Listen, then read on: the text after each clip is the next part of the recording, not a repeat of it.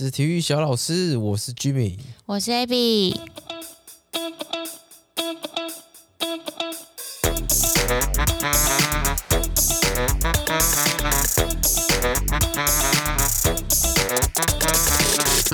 耶！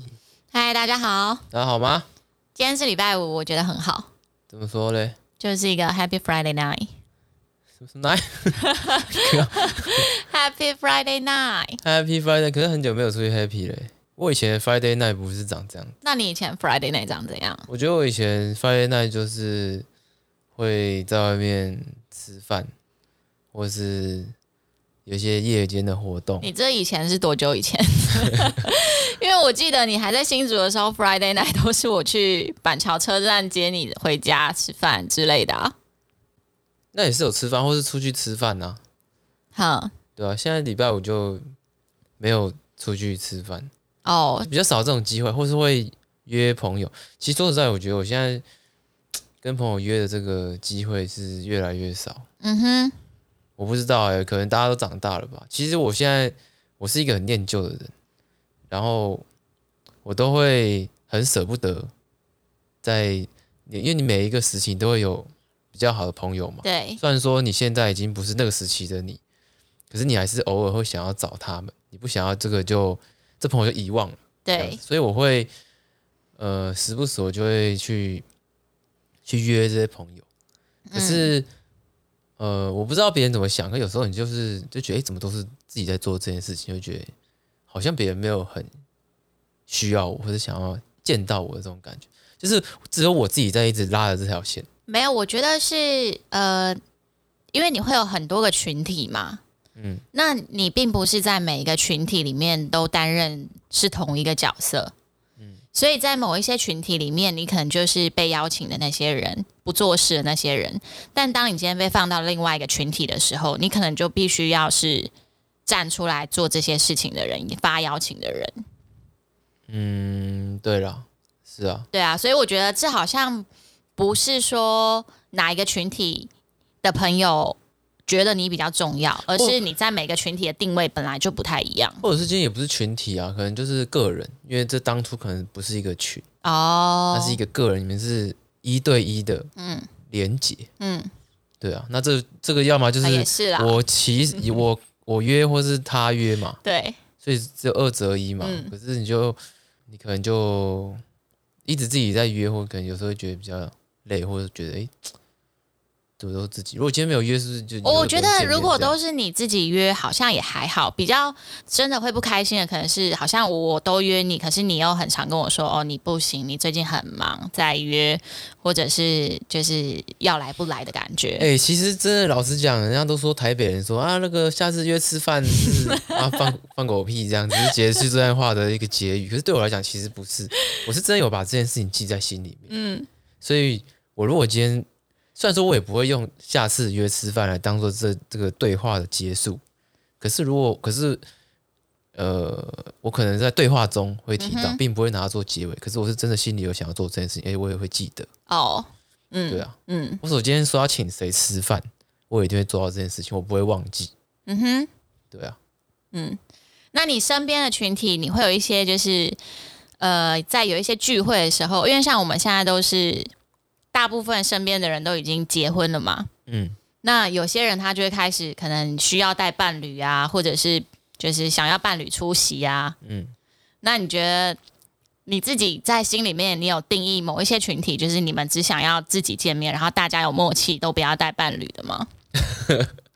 嗯、呃，会啊，还是会啊，啊、哦，所以是大家心照不宣的感觉。嗯，某一些可能大家就会问说，哎，的可能是一个男生群体，就会说，哎，还要携伴吗？嗯，这种感觉。哦，就是大家一开始会问。呃，我觉得会有个冥冥之中有个默契。那大家问这句话是期望有些有人先说不要吗？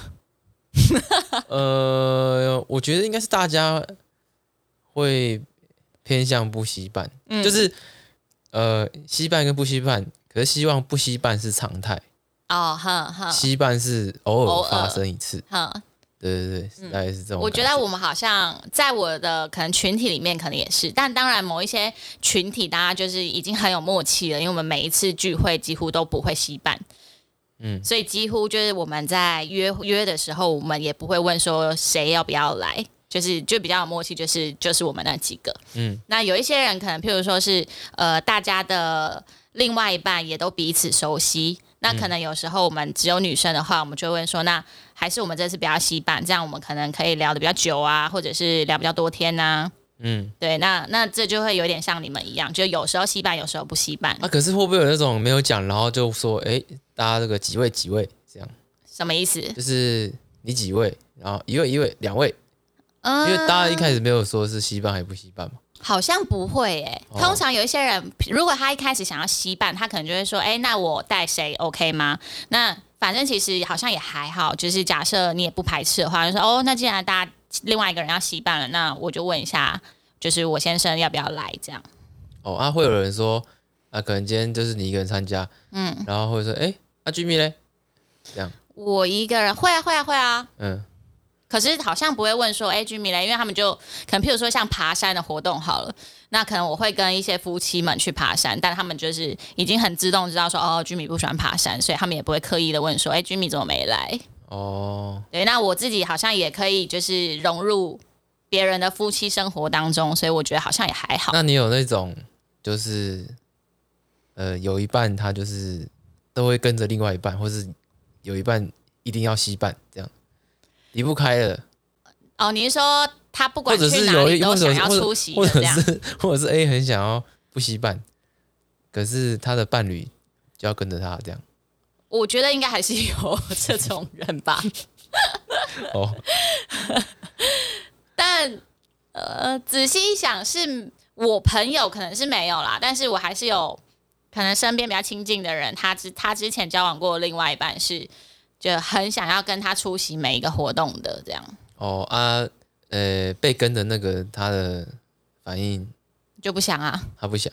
对啊，就因为你等于完全没有独立的时间。当然这要取决于那个人他喜不喜欢，他可能很喜欢被黏，那当然 OK 啊。嗯、他们两个就是一个就是到哪都形影不离的人，这样也很 OK 啊。如果他们很很很喜欢这样子的生活。对啊，这个没有对错啊，对啊，没有对错，喜欢就好。就是他们自己沟通好，然后两个人都呃自在，我觉得这样也 OK 啦。嗯，对，对我个人是偏向就是有时候吸，有时候不吸。那、嗯啊、我们的相处方式大概是这样啊，因为有因为在之前也是很模糊说，说哎啊这个活动我们要去还是没有，所以我们后来的这个默契就是，诶。你有呃伴侣有没有去，取决于就是我问他要不要出席。对对啊，如果我没有问，那这活动就是我自己去。对对，对那是这样。再加上，因为我们现在有一起用一个呃 app，它叫 Time Tree，就它可以共呃一起管理那个行事历。对，就是假如说我今天我要约一个饭局啊，啊，可能是两个礼拜后的礼拜五，那我就上 Time Tree，我就看礼拜五我们两个各自有没有事情。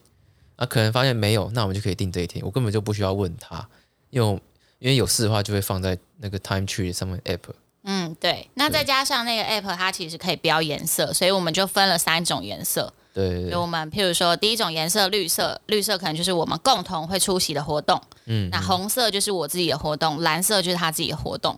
对，那我觉得这 app 还有一个很好好的好处是，譬如说像呃，假设我今天有朋友要约我好了，那他呃只是我们两个的约会，那这时候我也可以就是看 time tree 上面，然后我可能看到哎下下礼拜六 Jimmy 可能刚好早上他也有事情，嗯、那我可能就会哦，那我也约早上，因为刚好就 Jimmy 有事情，那我也可以有自己的时间，嗯，就是他他我觉得他还蛮人性化的，你可以很快知道你们共同的 schedule 是什么，这样。现在听起来有没有很像 App 业配？哦，他不用钱。呃、哦，对，他不用钱，对，好用，好用。对，嗯，好，那我们讲一下这几个礼拜发生的事情啊。其实这礼拜发生在我们那个体育界，算是体育盛会吧。这礼拜发生很多比赛，从这个三个礼拜前、三四礼拜前的这个精英杯哦，然后到大力士是。到成吉思汗，对，到这一周可能是一个另外一个小比赛啊。对，那讲一下大力士这个比赛好了。那这大力士呢，其实之前我们在一些单集就有介绍过，就是这是从一开始我知道是从美国来的，各种大力士，然后很多这个举车子啊、拖飞机啊、抱大石头啊这种。哦，一开始是这个是从我我看是从美国来的这样子。嗯。那后来台湾第一次由这个 SBD 举办，啊，这个是由我们之前呃应该有提到过的这个秋哥。他来筹划的这样子，那当然还有很多赞助厂商在支持我们这个体育界的盛会啊。对，嗯，那之前我也有想过要报这个比赛，可是就是名额额满了，没错，所以我没有报到。对，不过我那一天到现场看了以后，我觉得好险我没有报到，侥幸。对，因为现场有点 太盛大，对，现场很盛大，就觉得很帅，然后就是很 pro 哦，就是很。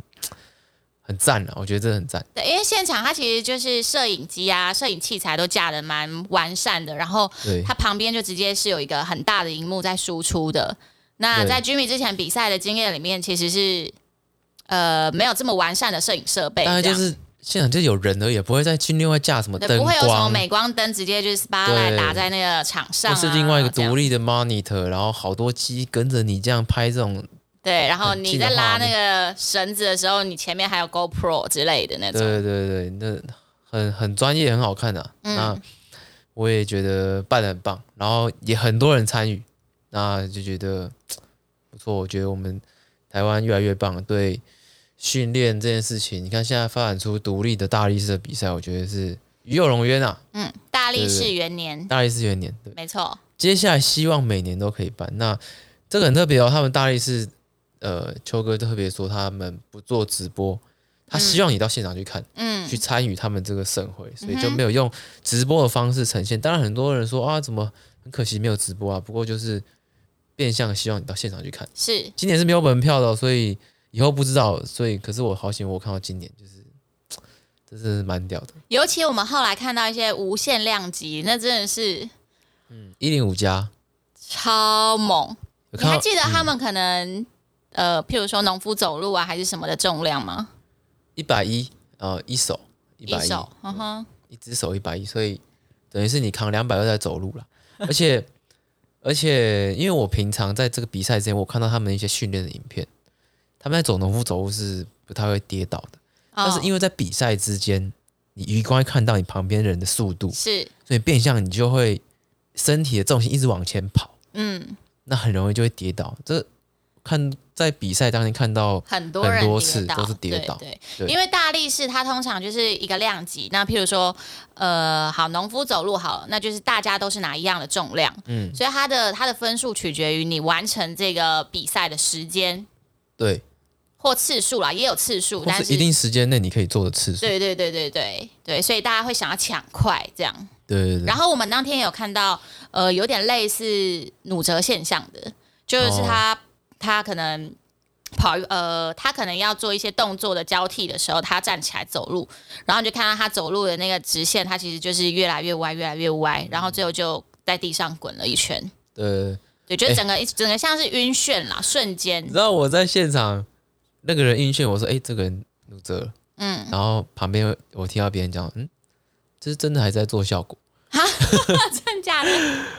我心里想说，因为我们有经验，所以一看就知道是努责。嗯，可旁边的人是他，哦，可能就是他对他没有经历过，而且他免费进来看一看，嗯，就觉得哎，这是他不知道是怎么样，嗯、对他他不晓得什么是努责。但是我们当天，其实我呃，应该是说我没有看过人家现场啊，没有看过人家努折过。嗯，其实他反应算很快，因为他就是晕眩晕眩，然后倒倒在地上滚了一圈之后，他马上又站起来。就是他那意识恢复的很快，嗯、其实是啊，努折很快就可以就回来，一瞬间。我觉得好像是看状况，因为我还有其他哦，我还有其他同事是瞬间努折，但是他头就是开始爆炸痛哦，然后他可能就没有办法接续做，就是接下来的训练，他可能当天就要休息，就是瞬间可能血氧还是血压比较高。我好像也有小努折过，就是。呃，我不确定是不是在做重量的时候，可是就是有小努责。那你的状态是怎样？晕眩？呃，就是我还是站得住，可是就是小晕，可是我站得住，哦、对，对对，没有整个晕过去。对，那你有晕倒过吗？晕倒过，喝醉的时候。喝醉、哦、那我也有。喝醉的时候算吗？直接倒的不知道不成人形，倒在路边这样算吗？撇除喝醉的时候，撇除喝醉的时候没有啊。嗯，我也没有。对，对啊，小努泽就是还站得住那种，就是小努泽那种感觉，好像是哇，突然眼睛一片白的这种感觉，啊、冒金星的感觉有吗？对对对，就是那个卡通绘画的那种。我我是有点突然眼睛就是白白呃白白蒙蒙的，的可是我我站得住，一瞬间五秒内的事情。哦，嗯，对对对。嗯、那那哎。要不要再介绍一下？可能我们讲过很多次吧。那为什么在训练的时候，你要怎么样避免比较避免努折现象发生？嗯，努折现象就是你在不管是硬举，呃，深蹲也会，我们会做吸气闭气嘛。嗯，那吸气闭气，我们为了目的是要增加腹腔的压力，让我们核心核心可以绷紧。是。那有时候呢，你在做这一件事情的时候，你憋气憋的太久，因为可能你重量还没上来，嗯，然后太久太久，脑袋缺氧，嗯，缺氧就会导致努责，就会你就会呃瞬间有点断片的感觉，哦，嗯嗯，对对对，大概是这样子。所以就是记得在执行每个动作的时候，你那呼吸啊，其实是非常重要的一环。不过这个取决于这个你在什么样的情况下，你想要做，付出多少风险。嗯，你平常训练的时候，你当然不会希望你要做到努责，呃，对，就是吸气闭气，然后到憋这么久要做到努责是不需要。嗯，那他们是因为在比赛，呃，对，呃，有一些目标想要达成，所以他们就是会拼尽全力，对，为想为了更更想完成那件事情，然后就是做的更久，就会有点努责这样子，嗯嗯、对吧？当然，你一般人平常训练的时候是不需要去盯到这么久做到努责这件事情，对，也是很危险的，因为加上。你也不知道你旁边是什么。如果你今天真的晕倒，你可能就会因为撞到而受伤，并不是因为努折受伤。是对，所以我之前在做硬举的时候，我会看一看我后面是什么。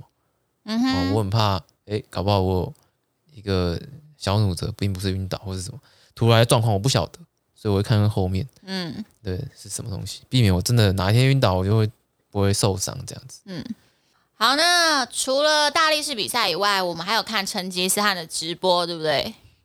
对，哎，大力士比赛，我想再补充一件事情。哦，你要讲什么？就是我记得我很呃之前吧，应该是今年，我看到一个新闻，美国有个大力士，就是他也算是有拿过冠军的一个人，他叫 Brian Shaw。那他呢，好像在今年一个不知道什么事情，那个车祸之中，他可能不在车子里面，可是他是旁观者之类的，我也忘记那个新闻。可是我把我印象讲出来，好，是这样，他看到车祸。然后车子里面卡一个人，然后这个人呢，可能因为你车祸门会变形，就打不开了。对，他徒手折门，把门拆了，棒，然后把人救出来，啊、很屌哎、欸！这是你有看到新闻，还是连影片？影片没有，我没找到影片。可是我是新闻是印象我看到这个新闻，然后 干，直接徒手折门，然后把人救出来，嗯，好屌的、欸。这可能是把。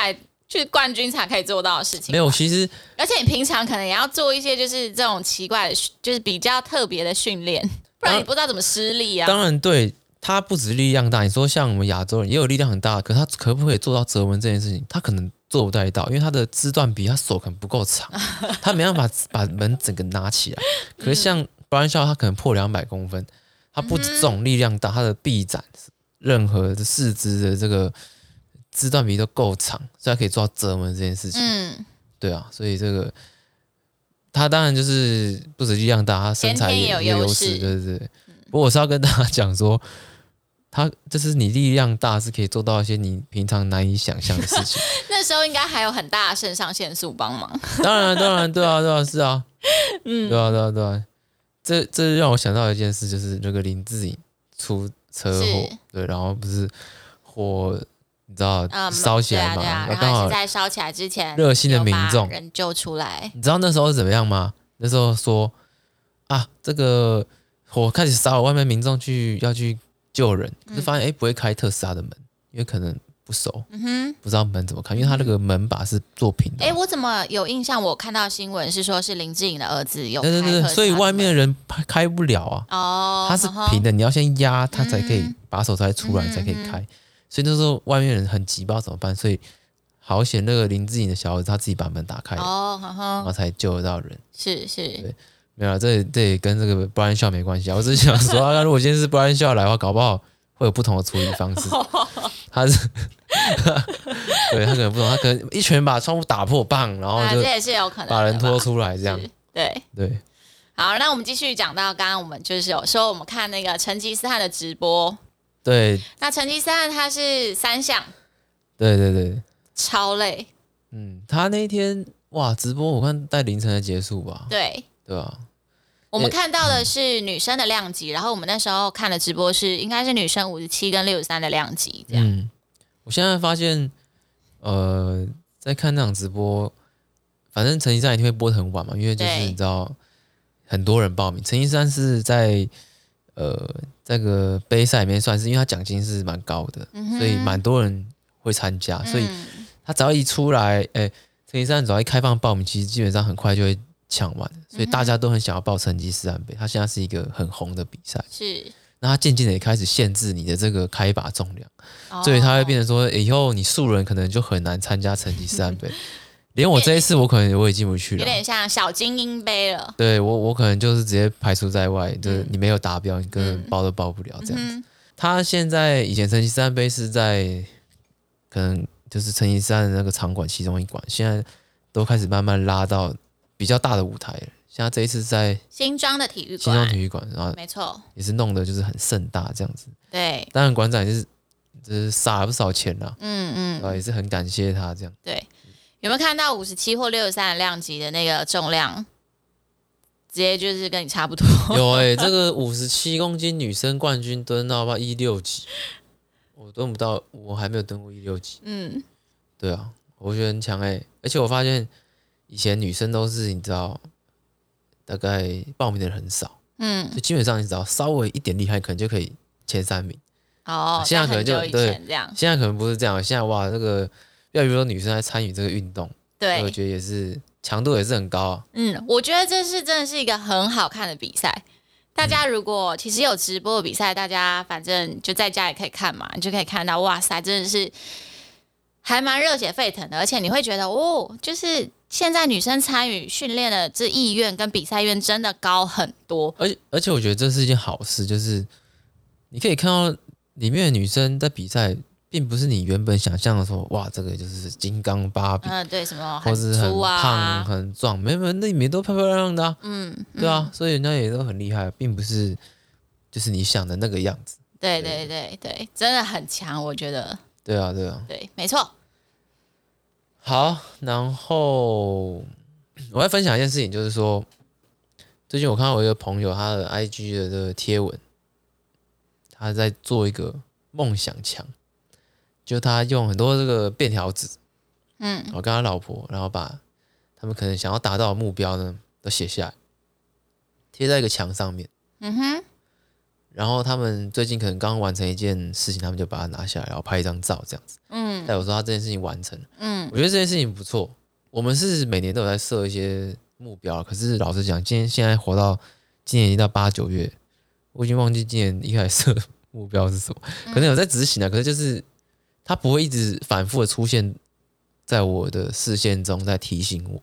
对，所以我不会呃，就知道我现在可能正在做这件事情。嗯，那我觉得这个梦想墙这个概念，我觉得还不错。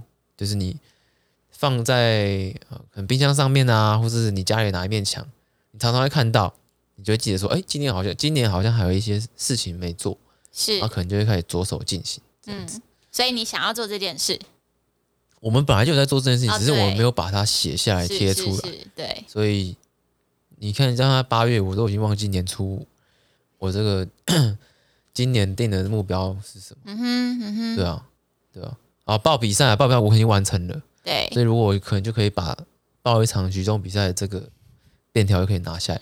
嗯，我就记得说，哎，我今年原来我许一个这个愿，嗯，报比赛参加，然后我也完成。嗯哼，对啊。哎，那你觉得你是一个需要目标的人吗？或是你是一个追求目标的人吗？嗯，我觉得我本身的个性不是，嗯，我天生下来我我没有，就是这个英文叫什么 goal oriented，我并不是这样的一个人，但是呃，我我 push 我自己成为这样的一个人，可是我觉得长期的目标对我来讲太遥远了。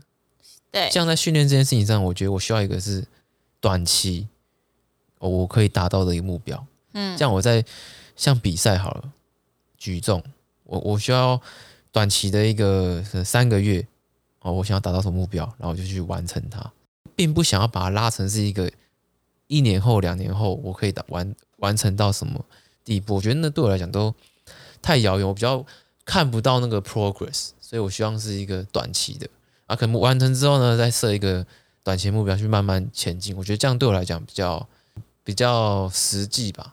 哦，对我自己来说，对，嗯、像我现在就没有目标啊，在训练这件事情上面，所以我觉得我练的有一点就是无精打采、嗯。呃，对。然后重量也上不去，不知为何而练，重量上不去，我觉得还好啦。你觉得还好？没有在测啊，所以就还好。哦。可能也可以想一个方法，就是不要把比赛当做目标，就是。可我觉得把比赛当目标是真的还蛮蛮好玩，蛮明确，对，蛮好玩的。哦，对啊，如果只是抓一个说两个月后我要测 P 啊我觉得没有那个仪式感。那那我觉得除了训练以外，你觉得你你你自己的人生，你觉得嘞？人生哦，嗯，可能譬如说有些人他可能会定目标，譬如说他三十五岁想要换车子，或者是四十岁他想要干嘛？几岁想要退休？没有，这这个完全都不在我的那个 脑海里面有设这些目标，因为我觉得都太远。对啊，嗯，我觉得太远了。嗯、然后几岁？好，假如说我要五十岁退休，嗯哼，那所以我现在要做什么事情？所以你就要开始规划，你五十岁退休的时候，你你一年要花的金额大概是多少啊？那所以你可能在那一年，就是你到五十岁的时候，譬如说，好，你一年花两百万好了，那你就要想办法，譬如说，在五十岁那一年之后，你每一年的被动收入都可以有两百万啊。所以我想好之后，很很肤浅的啦。想好之后，我就去加入直销，直销可能没办法增加被动收入。可是我觉得中间还有很多变数啊，我觉得是对，所以我觉得又很难、啊、这就是滚动式调整吧。对啊，对，所以我觉得我也不是设太长期目标的人，可是我们可能每一年可能会定一个大致上，我们今年要完成什么事情。我觉得我我觉得我的需求是要拿到那个达到目标的感觉。嗯，设一个五十岁退休，中间都没有短期目标，我就。完全哦，当然，当短期目标啊！你一定是从长期目标，然后开始变成短期的目标，短中长期，慢慢，的那个啊。短中长期目标跟内湖交通一样，一二三四。对，好，不要偷偷凑别人。那好，五十岁退休，短中长期目标，短中。我我自己也没有想过这件事情，因为我也不是设长期目标的人，这样。我觉得太困难了。嗯，对啊。好啦，那这个退休这种事情，我觉得我好像没有很说我几岁就要退休，然后就怎么样。如果我觉得可以就，就一直做啊，哈，一直做啊，有钱赚，干嘛不去做？可是你不是想要请育婴假，然后再请保姆吗？可是我没有要请育婴假跟请保姆，一直到一直下去啊。我只是想说，大家觉得请育婴假，然后再请保姆。啊，好好放半年的假，这样。对啊。哦。充电。可以了。充电。好。对，好，那这个梦想墙推荐给大家，是不是？对对。好。看我们什么时候可以开始执行。可是我觉得有个缺点就是，他可能会把你的墙弄得很乱，颜色很杂。不会啊，你如果就是啊，这可能就是一些设设计上的。小巧思吧，你，你要怎么样让它变成是一个装饰，而不是一个凌乱的地方？对，或者是你不要用便条纸，嗯哼，可以想别的方式，也许你可以做什么磁铁，嗯，磁铁之类的，好，不要这么凌乱。好，对，那讲完开心的比赛跟目标之后，我其实蛮想要讲，就是最近有看到一个新闻，我看到就觉得蛮难过的。嗯，那她是我们的那个于天的女儿于愿琪。嗯，那大家最近应该都有看到新闻，就是说她最近那个癌症，然后呃情况变得不太好嘛。那我就看到于天，就是他有影片，就是他出来，就是说，哎，于愿琪今天就是早上接到医生通知啊，就是说他的现在可能意识不清啊什么的。然后后来呢，于天就讲一讲之后就开始哽咽，就是说，他说，呃，女儿在意识不清的时候一直用手势比着，就是说让我走。那于天自己觉得很舍不得，他说我怎么可能让他走？嗯嗯，对呀，他舍不得。那。哎，你觉得如果今天是你的亲人，不管是你爸妈好了，或是好，或是我，嗯，那在当下你要做这个决定的时候，你做得出来吗？我觉得我做得出来吗？我觉得他，哎，他已经离。他大概是二零一四年离癌的，那其实后来他那时候一开始是第三期，然后他那时候做化疗其实是有好转的，只是后来他生了第二胎之后，发现就是癌症有转移，然后复发，对，然后又继续抗癌。对，我自己是呃有个观念啦，就是说插管啊或者什么，毕竟就是对病人来讲就是很痛苦。嗯，那我觉得我都是尊重呃病人的意愿。嗯，对。那如果当下事发太突然，事发太突然，当然就是好，譬如说、呃、很难做决定。对，就譬如说，好，假设可能我不小心车祸好了，嗯，然后完全是就意外嘛，嗯，对，然后医生就说，那你现在是要救还是不救？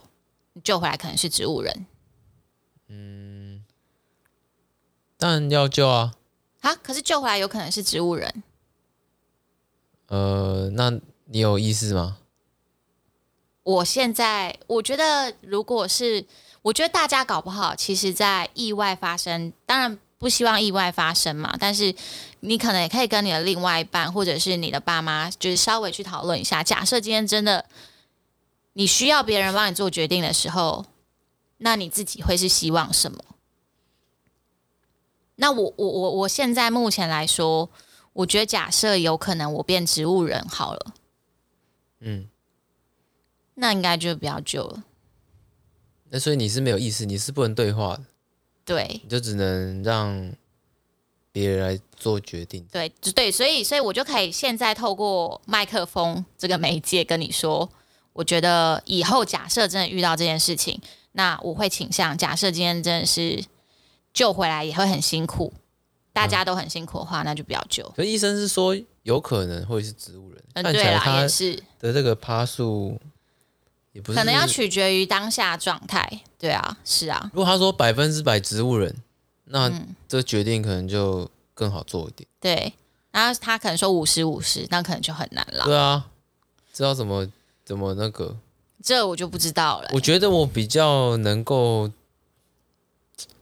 决定做的比较坦然的是那种真的因哦，他已经对对对产生很久了，然后或者然后有些状况，我觉得插管。对，我觉得这有一个例子，就是我们家当初帮多多就是确定要让他安宁的时候，就是类似这样的状态。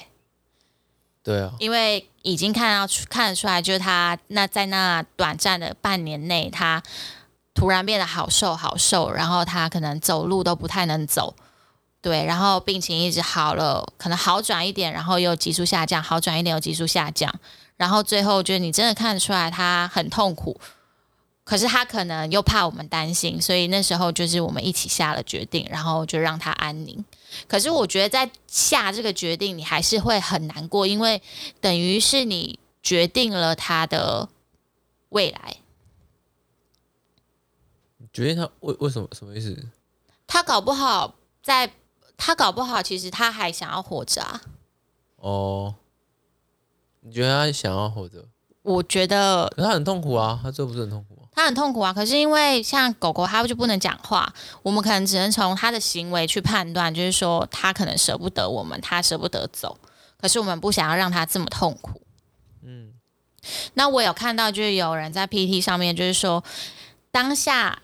真的要做这个决定，你要决定放弃急救的时候，那真的是很困难的一件事情。因为像他爸爸，可能原本呃有一个网友，他就分享他爸爸原本身体其实好像就不太好，可是没有想到，就是有一次他爸爸才呃，他们好像住楼上楼下吧，他爸有一天半夜就突然打电话跟他说，我觉得我呼吸不太顺，然后他才从楼上到楼下的时候，他爸就开始已经意识模糊了，然后后来到医院。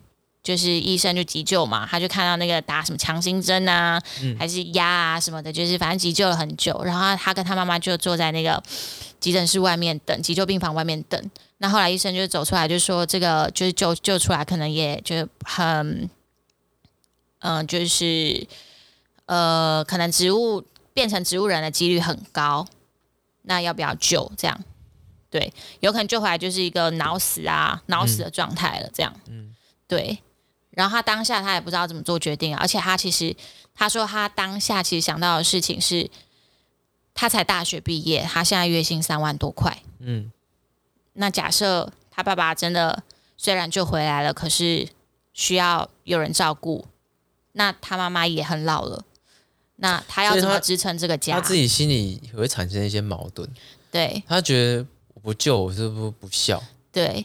啊！我救我以后我怎么撑？对，或者是拖垮了一个家，啊、这个这个要怎么？这太难了，我觉得这真的太难了。对。对啊、然后他当下就觉得，我觉得这很辛苦，可是我不觉得这有不好，因为他就觉得他突然觉得他自己好自私。可是我觉得这是人之常情。嗯，对。那反正他后来就是跟大家讲这个故事，然后虽然他后来就是还是有放弃，因为他那时候还是会想到，就是医生说。可能不行，那会不会其实再过几年之后就有更新的药，或者是更好的疗程？那他爸爸其实可以就就活下来了。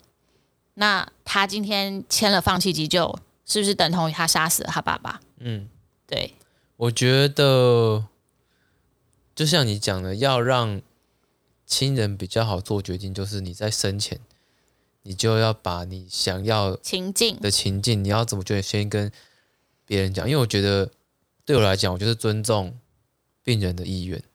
所以，如果我可以事先知道，在每一个状况下他想要做什么决定，那等到到时候，虽然说他不能讲话，可是我已经知道，在这个情况下他想要怎么做，我就是尊重他的做法。嗯，而不要说到时候是我在帮他做这个决定。对，我在猜说，哎，你到底是想活，还是你想要，你太痛苦，你想要走？嗯，对，我不知道会变成用猜的，嗯、然后对活着的人要做这个决定会变得相当矛盾。对，对，对，所以如果可以在事前可以先稍微讨论一些情境的话，对对对，到时候给这些呃家属对帮你做决定这些人比较比较好好处理着手这样子。嗯，对。还有另外一件事情，我觉得大家也可以在嗯，可以想想看。我之前就有想过，就假设今天我真的发生意外好了，那好，我不幸过世了，嗯，好，那那我身边的亲人一定都很难过嘛。那我会在我过世之后，我会想要跟他们说什么？过世才说，你当然每每天都要说啦，什么过世才说？呃，是啊，是啊，是啊。但有一些话，你可能你觉得现在说不出口嘛，哦，那你可能也可以写下来。或者什么？假设你今天是一个很奶油的人，或者是你不知道在什么时间点你要讲这件事情，或者是这些人可能不是你的家属啊，是你就是呃埋藏在心里面，就是你一个你不敢讲出来的事情，但是你很想讲，那你可能也可以先写下来，或者是你委托某一个人。假设你今天真的有意外发生，那这个人可以帮你传达，嗯，类似一个遗愿。谁都不知道意外什么时候会来嘛？意外之所以叫意外，就是意料之外。哦，可是这也太难了吧？你说叫我现在写遗愿，我也不知道要写什么。也是你，可是你可以可能想一想，看你有没有特别想要跟你爸妈说什么话啊？因为像你平常也不会就跟他们讲说谢谢你们呐、啊，我爱你呀、啊，嗯，对啊，我想大部分可能大部分家人可能都不会有吧，但是你可能假设你看你今天真的要走了，那 你不会觉得？呃，哪一天回家，然后我就在那个抽屉放一个遗书，那就看到想说，看他自杀了。可是我不是这个用意，我只是说哪天意外的话，就是看。不会啊，你可以委托先放在我这啊。然后被不知情人说遗书，被误会。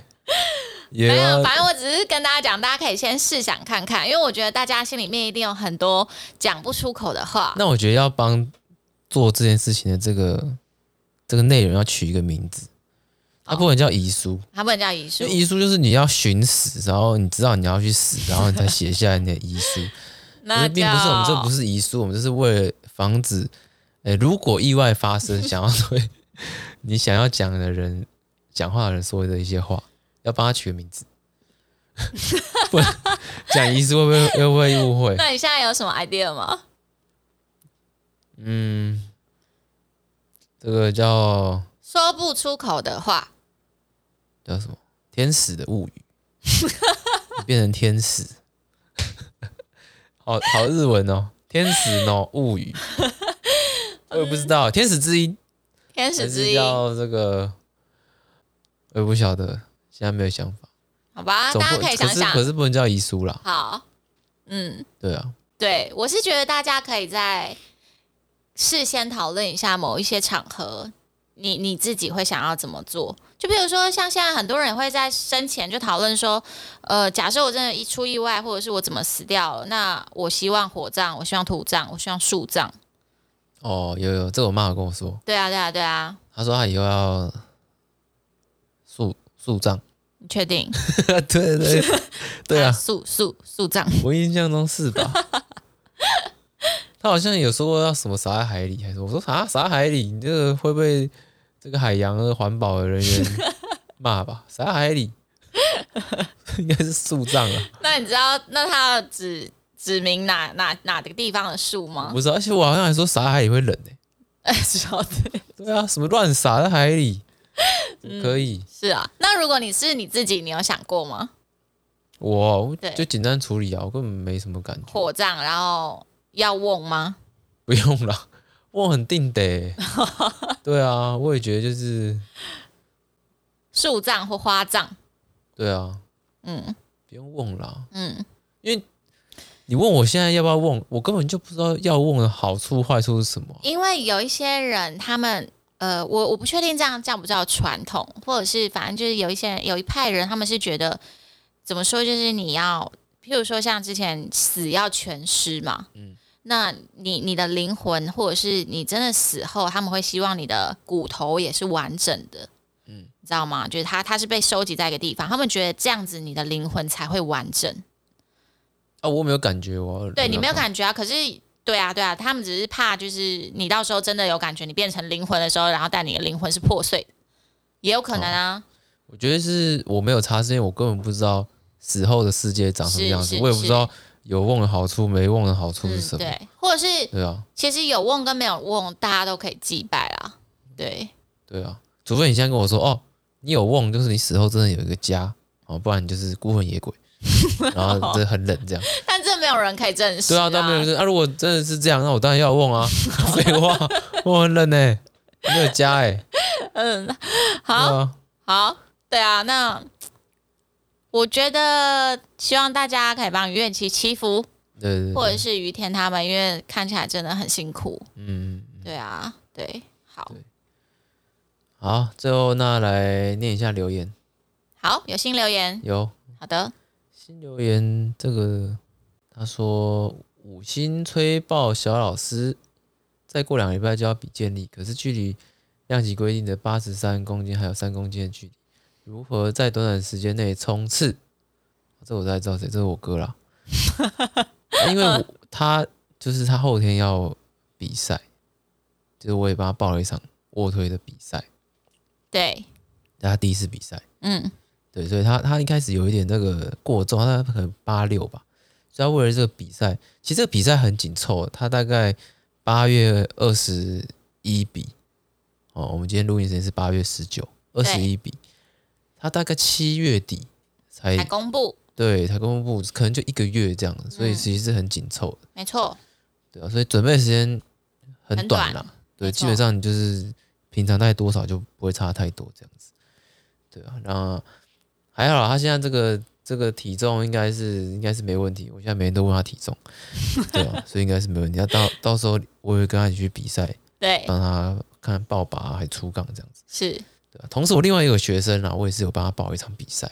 嗯，对，就让他去体验一下，因为他第一次要当那个帮忙抱把跟出杠的人哎，对不对？对啊，对啊，对啊。他一开始其实就是觉得啊，哎呀，这个我这个成绩这么烂，怎么要比赛？我就跟他说啊，没差啊，这个你再怎么练，你也不会前三名，你就是跟自己比而已，就让他体验一下啊，比赛感受一下，对对对，就这样就好。嗯，也不用想太多。我觉得你这学生也蛮好说服的，因为像是你这样同样话术，你就说服不了我。哦，对啊，我觉得他就是体验嘛，人生就是要体验很多事情啊。有，你这个学生就是一个很不错的学生。对啊，我觉得他我讲什么，他其实都蛮 OK OK 的，这样。对，他觉得不错啊，这样子。对，然后也蛮认真在训练上的。对啊，算是啊。对，对我来讲就是体验嘛。你以后不一定要参加，可你可以参加一次看看，嗯哼，体验一下。我当像我也说服他，我说你看，你就是可以去体验一下。当选手的感觉，嗯，不一定要得名，可是你可以在这一个月内，就是用选手的角度对待自己，嗯，吃啊，练啊，面对各种这个邀约诱惑，嗯，也许你可以去，可是你可以知道说，哦，因为你是选手，你可能要现在过重了，要过半会不会过哦，嗯哼，你要克制一点，对，这种感觉。对你来说也是一个新的体验吧？是啊，是啊，我就是要就盯着他们安排课表，对，安排课表，然后帮他定一个。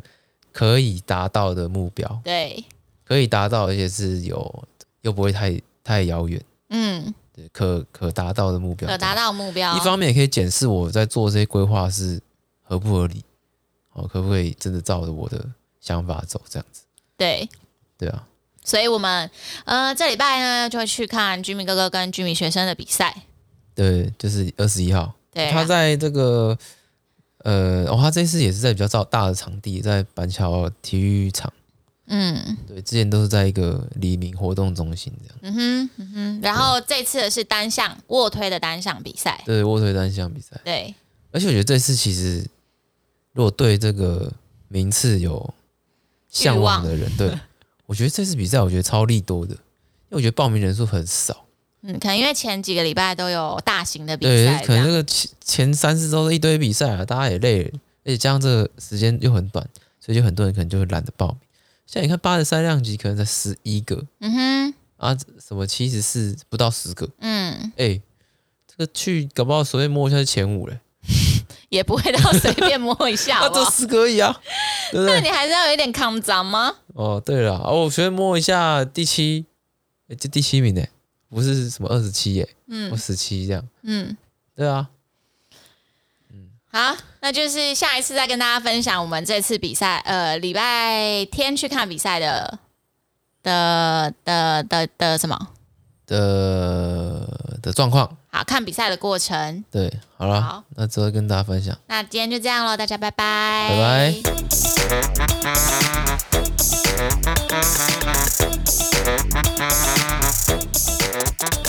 拜。